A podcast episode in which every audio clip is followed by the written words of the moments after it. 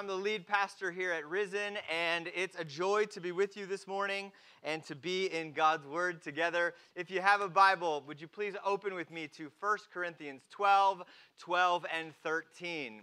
As you are opening that, a couple of quick notes. One, uh, next week is Father's Day. We understand that but we are hoping to have maybe 15 members of the church who would join us for lunch with a couple of our missionaries, the Howells, after service. We want to join them and listen to them and pray for them and get to know them. So if you don't know our missionaries, we invite you to, to carve out some time next week, maybe an hour. Dads, you can do that. Um, you can tell your wife and your kids that's what you want for Father's Day is to hang out with our missionaries for an hour. So uh, we'll have that next week. In addition, I just want to I want to update you and invite you to continue to pray for our brother Jens. Um, some of you know this. Jens, uh, uh, almost a month ago, he broke his wrist and he uh, had a concussion playing hockey, and uh, so we he's taken some time off and he's getting better. And so continue to keep him in your prayers as he recovers. Uh, all right, with that, again 1 corinthians 12 12 and 13 we are in our third week on a series of the on the holy spirit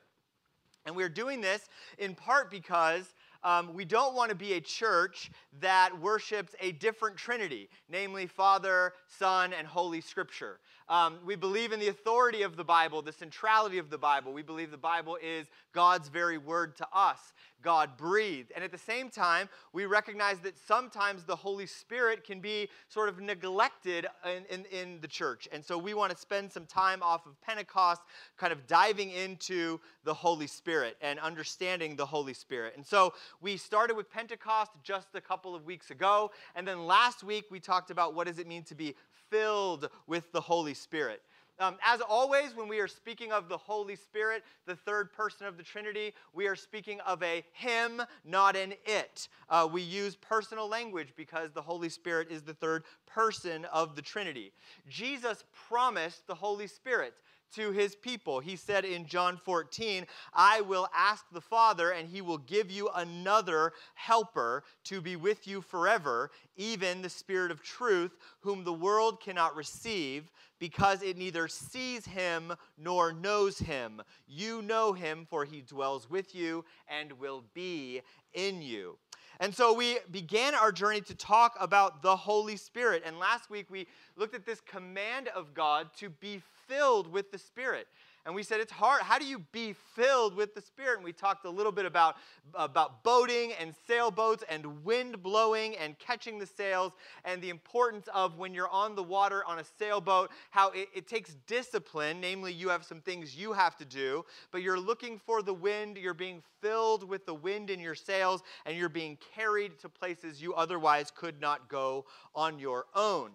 Uh, that's important because what the scripture in Ephesians last week taught us is that if we are going to be under the influence of the Holy Spirit and not under the influence of wine through drunkenness, um, that we will experience that supernatural joy and peace and patience um, as we uh, sing uh, to one another, as we make melody in our hearts, as we thank God for everything we are going through, and as we submit to one another. And so uh, we looked at that last week, and some of you may have been wondering well, if we're going to talk about the Holy Spirit, Pastor Trevor, what direction are we going to go? Like, are we, are we about to go full Pentecostal? Is this Pentecostalism? And this morning we'll talk a little bit more about that as we unpack a phrase in Scripture that is um, maybe known about and is often misunderstood. Namely, what does it mean to be baptized in the Spirit? What does it mean to be baptized in the Spirit?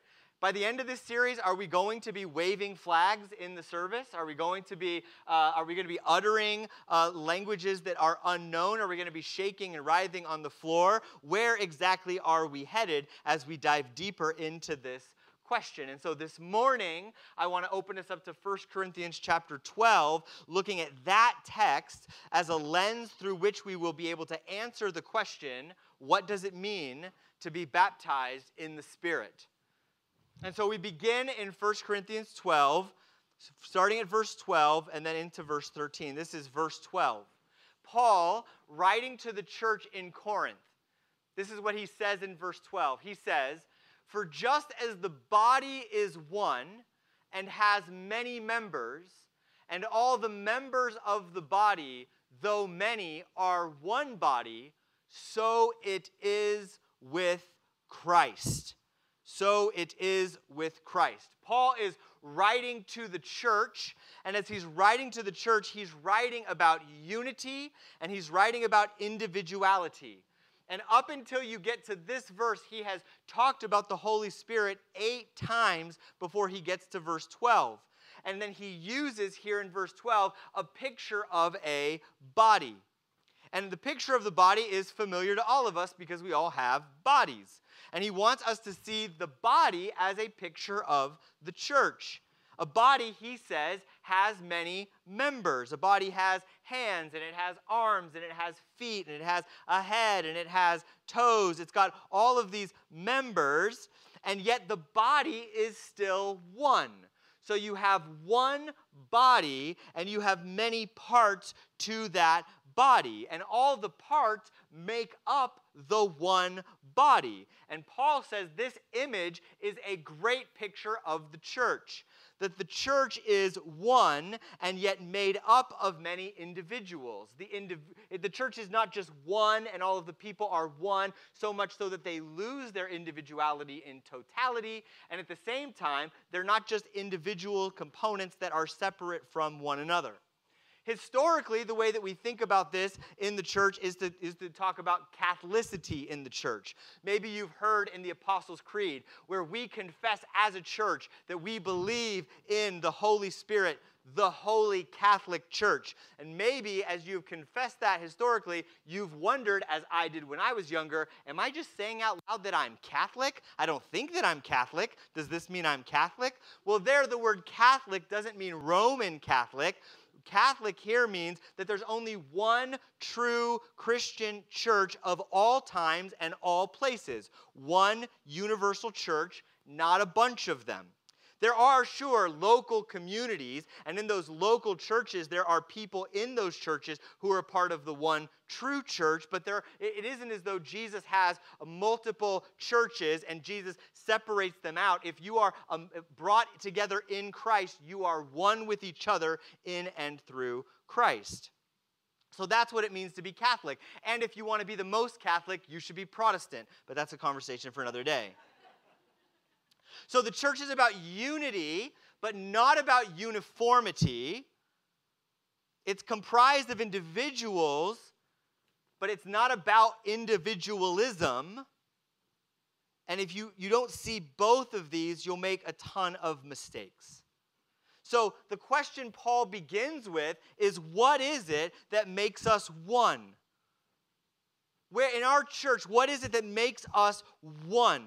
The oneness that we desire, the oneness that we seek out. What makes us one? Is it the color of our skin? No. Is it who we vote for? No. Is it the sports teams we root for? No. Is it the colleges we went to? No. Is it whether or not we went to college? No. Is it whether or not we're male or female? No. Is it our age? No. Is it our financial status? No. Paul is going to ground this oneness in verse 13 as we look at what does it mean to be baptized by the Holy Spirit. So here's kind of the, um, uh, the, uh, the outline that we'll be looking at this morning. Uh, there's four points that we'll make, and they are right here. First, the gift every Christian has. Secondly, the gift that Jesus brings. Third, the gift for the disciples at Pentecost. And fourth, the gift of true equality. So, um, so Paul is going to ground this oneness, and he begins with the gift that every Christian has.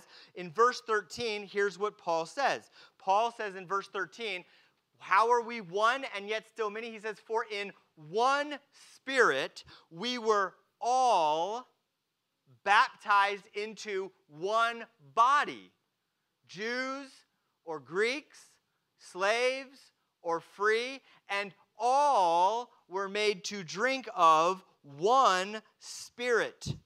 So, so Paul says it doesn't matter if you're Jewish or if you're Greek, if you're slave or if you're free, or if any of the ways in which we divide ourselves in our world today. He says what makes us one is that we have been baptized in one spirit. we've had the baptism in the Spirit in verse 13. And we're all made to drink of the one Spirit. So look at these two kind of pictures. The first picture is one is that we were all sort of baptized, immersed in one Spirit. And then the second image at the end, we all were made to drink of or, or be sort of filled by one Spirit. Again, imagine this sort of picture of being immersed around and then also receiving. Think of a fish swimming in the water. A fish is surrounded by water, and the water is also somehow in the fish. Or think of a newborn baby. Uh, we have a couple of those in the church recently. A newborn baby doesn't breathe air until the cord is cut and it takes its first breath. It's surrounded by air, but now the air is in the baby, and the baby will continue to breathe air in order to live and in order to grow.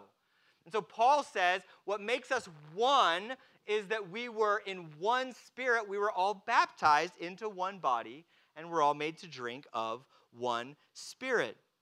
But look at who is, who has, has this gift, right? It says all. All is the language. All again and again. All have this.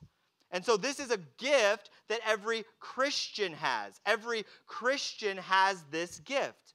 The moment you became a Christian, the moment that, that you first saw your need of God, and the first time that you recognized, you know what? I, was made for more than this life. I haven't found anything in this life that satisfied satisfies me. I have no peace with God. Um, I see sin in my life. I'm, I'm saying that I should do one thing, but I'm doing another. I need forgiveness. I need cleansing. I need redemption. As you cry out to God and you said, God, help me God opened your eyes to see Jesus as Lord and Savior. And when you received Jesus as your Lord and Savior, when that happened, you were made new. The big theological term is regenerated. You were regenerated. You became baptized in the Holy Spirit. This is how Paul puts it in Romans 8, verse 9. He says, You are not in the flesh, but in the Spirit if in fact the Spirit of God dwells in you. Anyone who does not have the Spirit of Christ does not belong to him.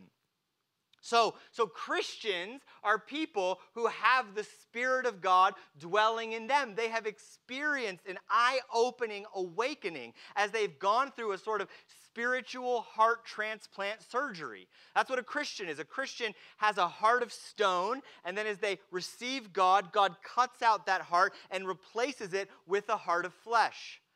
So, not everybody is a Christian. In fact, in this room, there are people who are Christian and are not Christian. But I don't want you to leave with a misunderstanding of what it means to be a Christian. A Christian is someone who sees their need for God, has cried out for help, has submitted to Jesus as Lord and Savior, and has been transformed by Him and is now walking with Him. That's what a Christian is. And if you're here this morning and you are not a Christian, or you need a new heart, or you have not you have not cried out to God for help, or maybe you have, and maybe the Lord has brought you into this church this morning so that you would see that Jesus is the one who you need, I want you to know that God is available to you this morning because God is who you need. But when you hear baptism in the Holy Spirit, which is what 1 Corinthians 13 is talking about, you might be confused. Or maybe you had a strange experience. Or some of you maybe have no idea why this phrase is controversial or how it's used sometimes in the church. So I have to, out of a as a pastoral obligation, teaching on the Holy Spirit these next few weeks, I have to spend a little bit of time on this phrase, baptism in the Holy Spirit. And so this morning we're going to unpack that. So I'm asking you to hang in there a little bit. Um, and you'll leave, I think, more equipped and more grateful for God and the church. So here's um, the basic idea just by show of hands, how many of you have a preconceived notion of the phrase, the specific phrase, bapti- baptism in the Spirit or baptism in the Holy Spirit? Okay, a good, a good chunk of you have some notion that. That's good. All right, there are two general ways of thinking about this term. The first way is the Pentecostal idea. If If you're a part of a Pentecostal church, you will hear about baptism in the Holy Spirit. In fact, you might even be asked the question Have you been baptized in the Spirit? to which you may not know how to answer. And here's the Pentecostal idea the Pentecostal idea is that you become a Christian. And after you become a Christian and you get baptized in water, at some point, somewhere in the future, um, is most common, you have a second experience of God that is called the baptism in the Holy Spirit. And that experience takes a sort of ordinary Christian and through that experience makes that ordinary Christian kind of extraordinary right? So you go from being a, a, a non Christian to a Christian, and then from a Christian to kind of a, like sort of a, a like a, a, a, really gifted, profound Christian, often that is marked out by the speaking of tongues. And so in the Pentecostal idea, there are two stages. Stage one, become a Christian. Stage two, get baptized in the Holy Spirit. Now, this is important to talk about um, because some people have experiences where in which they have felt like less Christian because of this way of thinking. Years ago, I had a good friend of mine who was raised in a Pentecostal church, and there was always this air in the church that if he didn't speak in tongues or if he didn't um, act in a particular way to show that he had had this secondary experience, he was looked down on as though he was kind of Christian, but kind of less so and he was in a meeting where he was surrounded by people who were all gyrating and sort of shaking and all speaking in tongues. And he didn't know what to do as he had people praying for him that he would. And he felt a tremendous amount of pressure because he just felt like he didn't have it. And so he just started saying things. He started making up words right? And, and he just started doing it not because of anything that was happening to him, but because he was so badly trying to prove to everybody else that he was good enough to be Christian like them. And I don't know if you have this view or if you've experienced this view, but the Pentecostal view, it, it sees Christian faith as a two stage experience. So being baptized in the Holy Spirit it, it, because that comes after you get baptized by water, it can lead a lot of Christians to wondering if they're Christian. Or they'll, they'll be feeling like I'm unsure, like I don't, I don't have these other gifts people are talking about. I can't do the other things that people say that you should be able to do when this happens.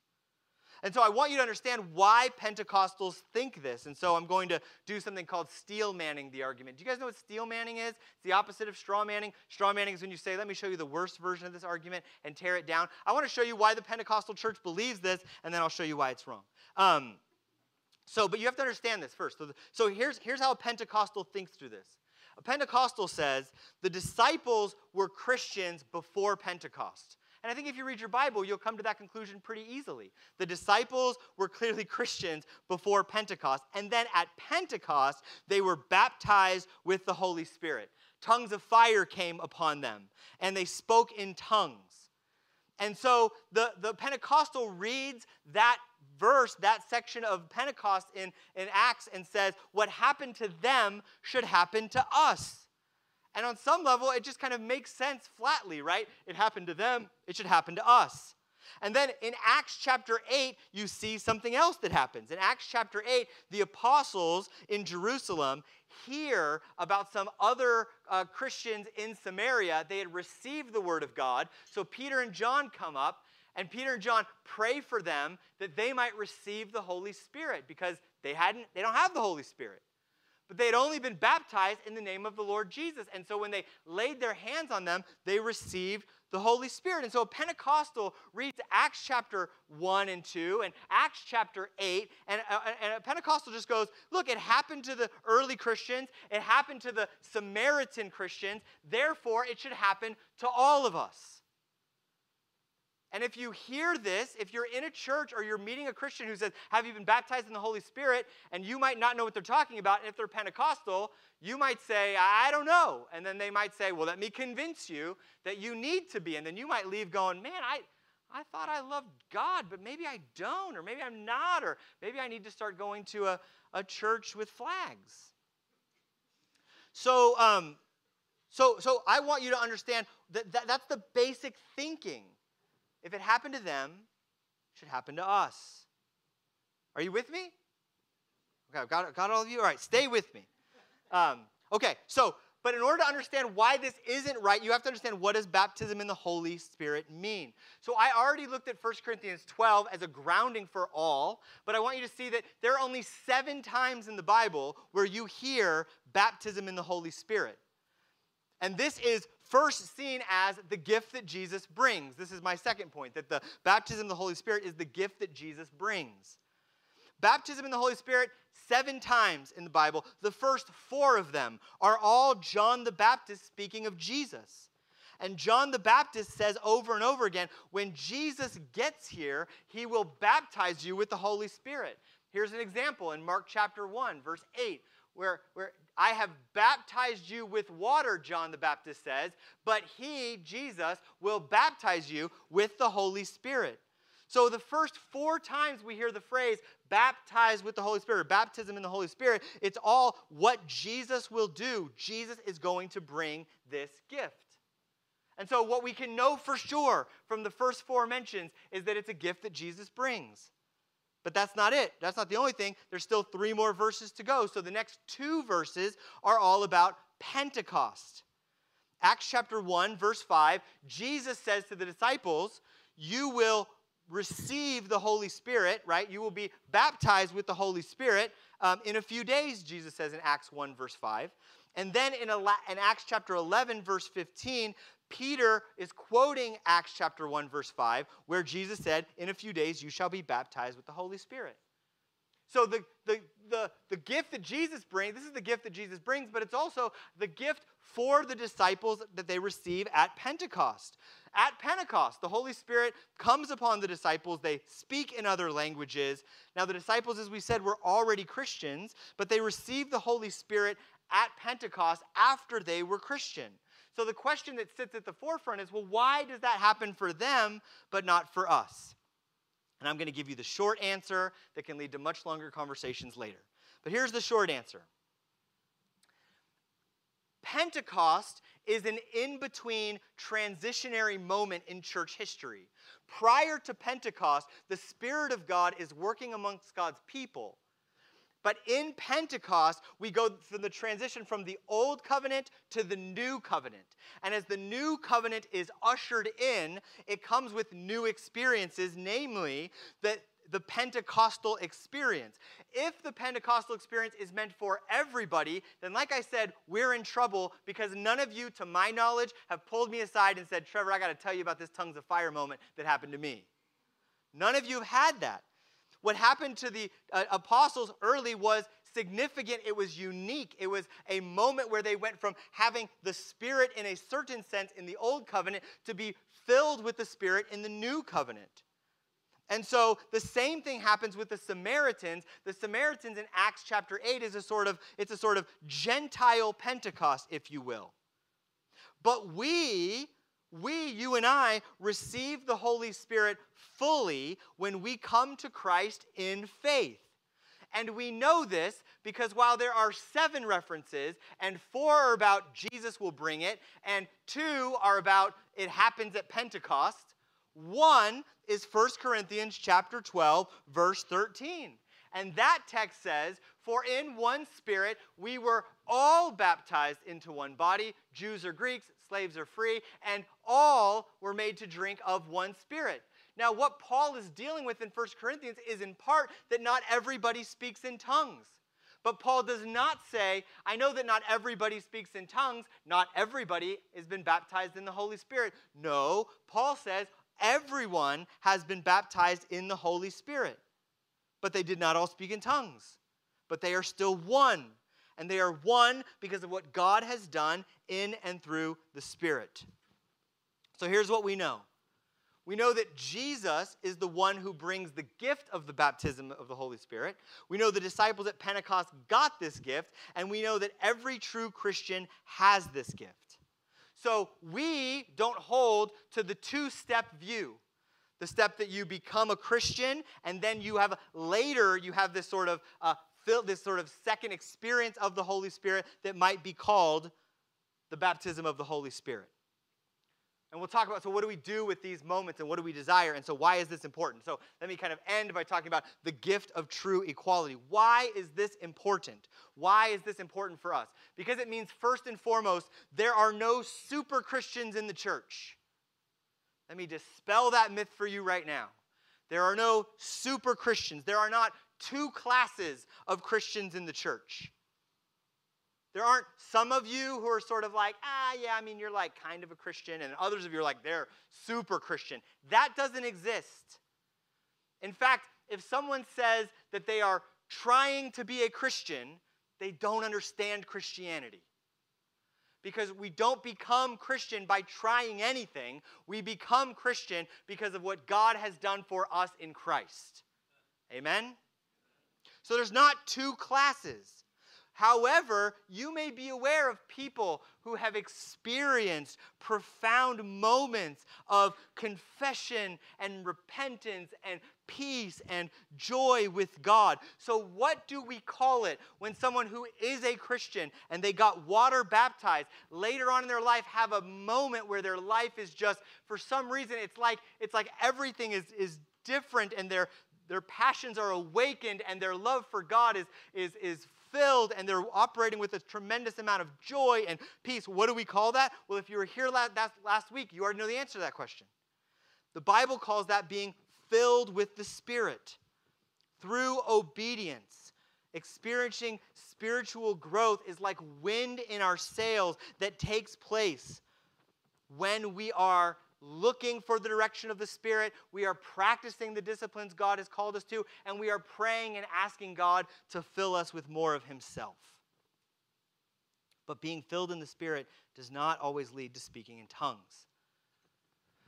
This is important because he, here's what I need you to see that, that some people think your options are one, a kind of Pentecostalism where you are a Christian and then you're sort of longing for this second baptism of the Holy Spirit that if you don't get it, you're not really Christian or you're not super Christian.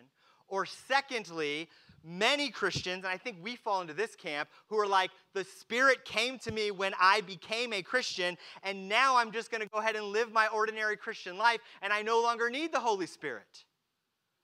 I think that describes too many of us. And Paul speaks to this directly. This is a word, I think, for our church today. And this is from Galatians 3. Paul says, Are you so foolish? Having begun by the Spirit, are you now being perfected by the flesh? What does Paul say to the Galatians? He says, The Spirit of God made you new. The Spirit of God is what made you a part of the family. And now you're trying to follow God in your own strength. We talked last week about rowing a boat versus being blown by the wind. So, one, there are no super Christians in the church, but two, there's no inferiority in the church. There are no unimportant persons in the church. You are equally important to every other Christian, even if they don't feel that way or see it that way, and sometimes you don't see or feel it that way. I don't know if you've ever felt like this, like you don't belong. You may feel insignificant, but you are not insignificant. What this means for us as a church is that we are always looking around around one another and we are seeing the ways in which in some people's lives that when they are suffering we suffer with them. When other people are rejoicing we rejoice with them. Because when we enter into this church we do not enter in into a new kind of class system. Any pain is felt by all. Any rejoicing is rejoiced in by all. Have you ever had a hangnail before have you ever noticed how irritating a hangnail is? It's the tiniest thing on the smallest part of your body, but when it hurts, it's annoying. It hurts you. You feel it. Out in the world, there are all kinds of people who are viewed as inferior or insignificant. Not so in the church. In the church, we all came in the same way through the blood of Christ, through the Holy Spirit. That's how we came into the church. So there's no inferiority and there's no superiority. You're not better than anybody else. This claim, this truth radically shaped the Christian church and astounded early church critics. The Christians, can you believe this? The first Christians were known as being too inclusive. That was their reputation in the world. They were too inclusive.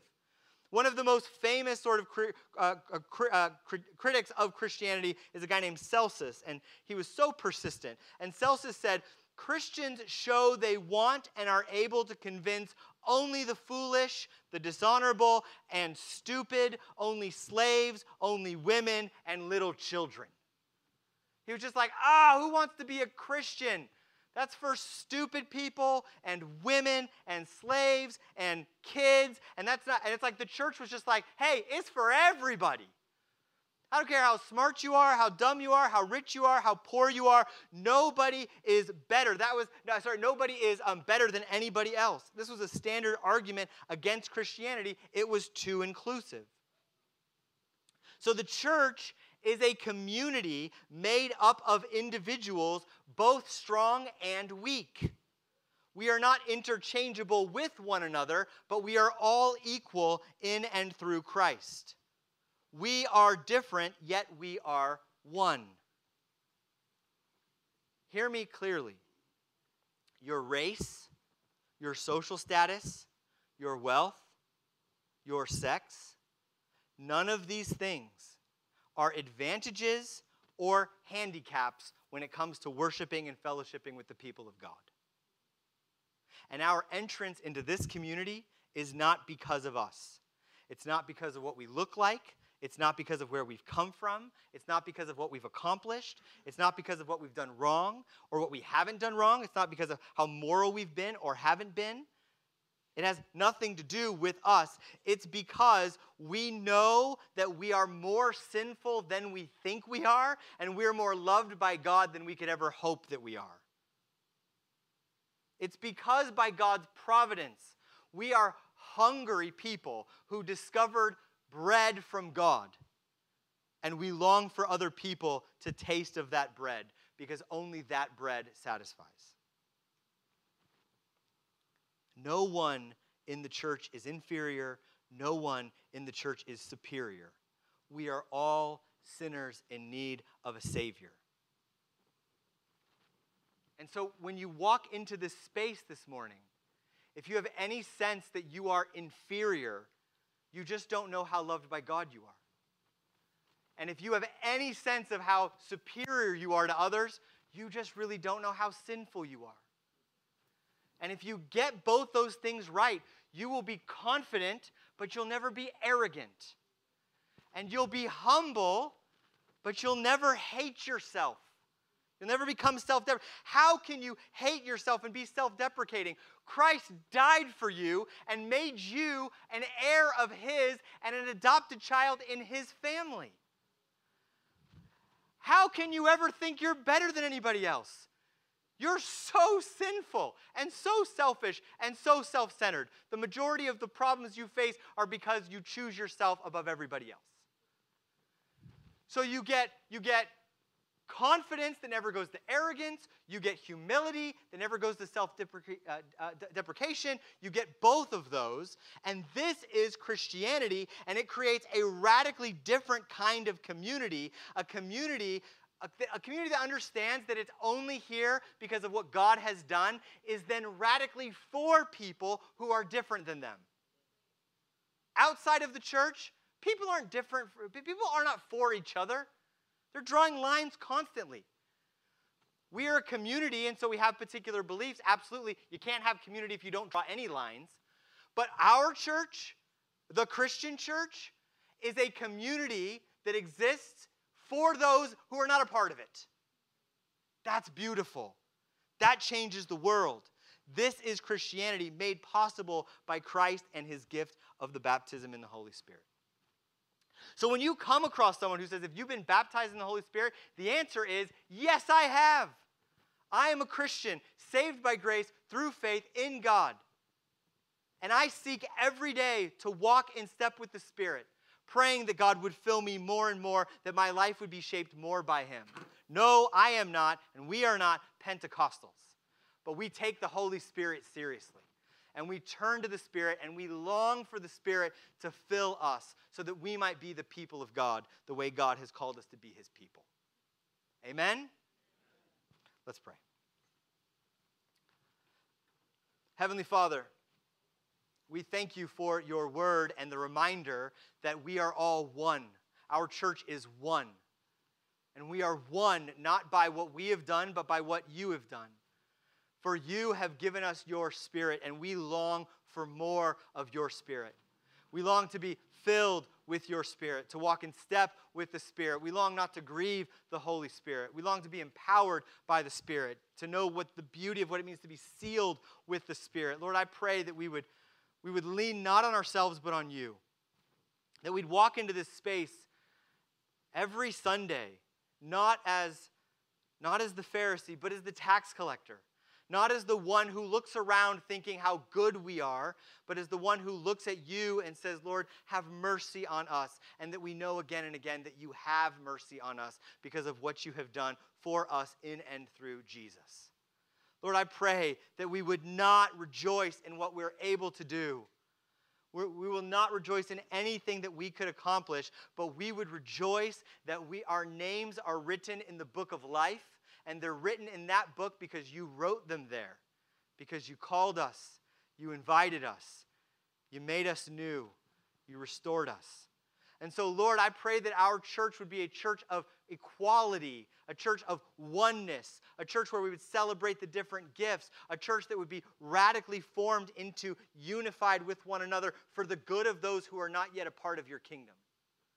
Lord, would you send us out into the world so that other people might be invited to be a part of the church, the community, the family of God. That we come into this by faith alone. That we experience its fruits and its pleasures and its joys and its blessings because of what you alone have done. Thank you that you have invited us. Thank you that you say we belong. Outside of this world, outside of this church, it is so hard to find belonging. But here, you say we belong.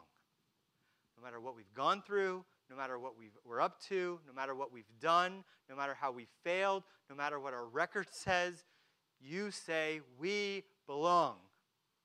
And we belong by your Spirit. We thank you for this gift. And it's in your name we pray.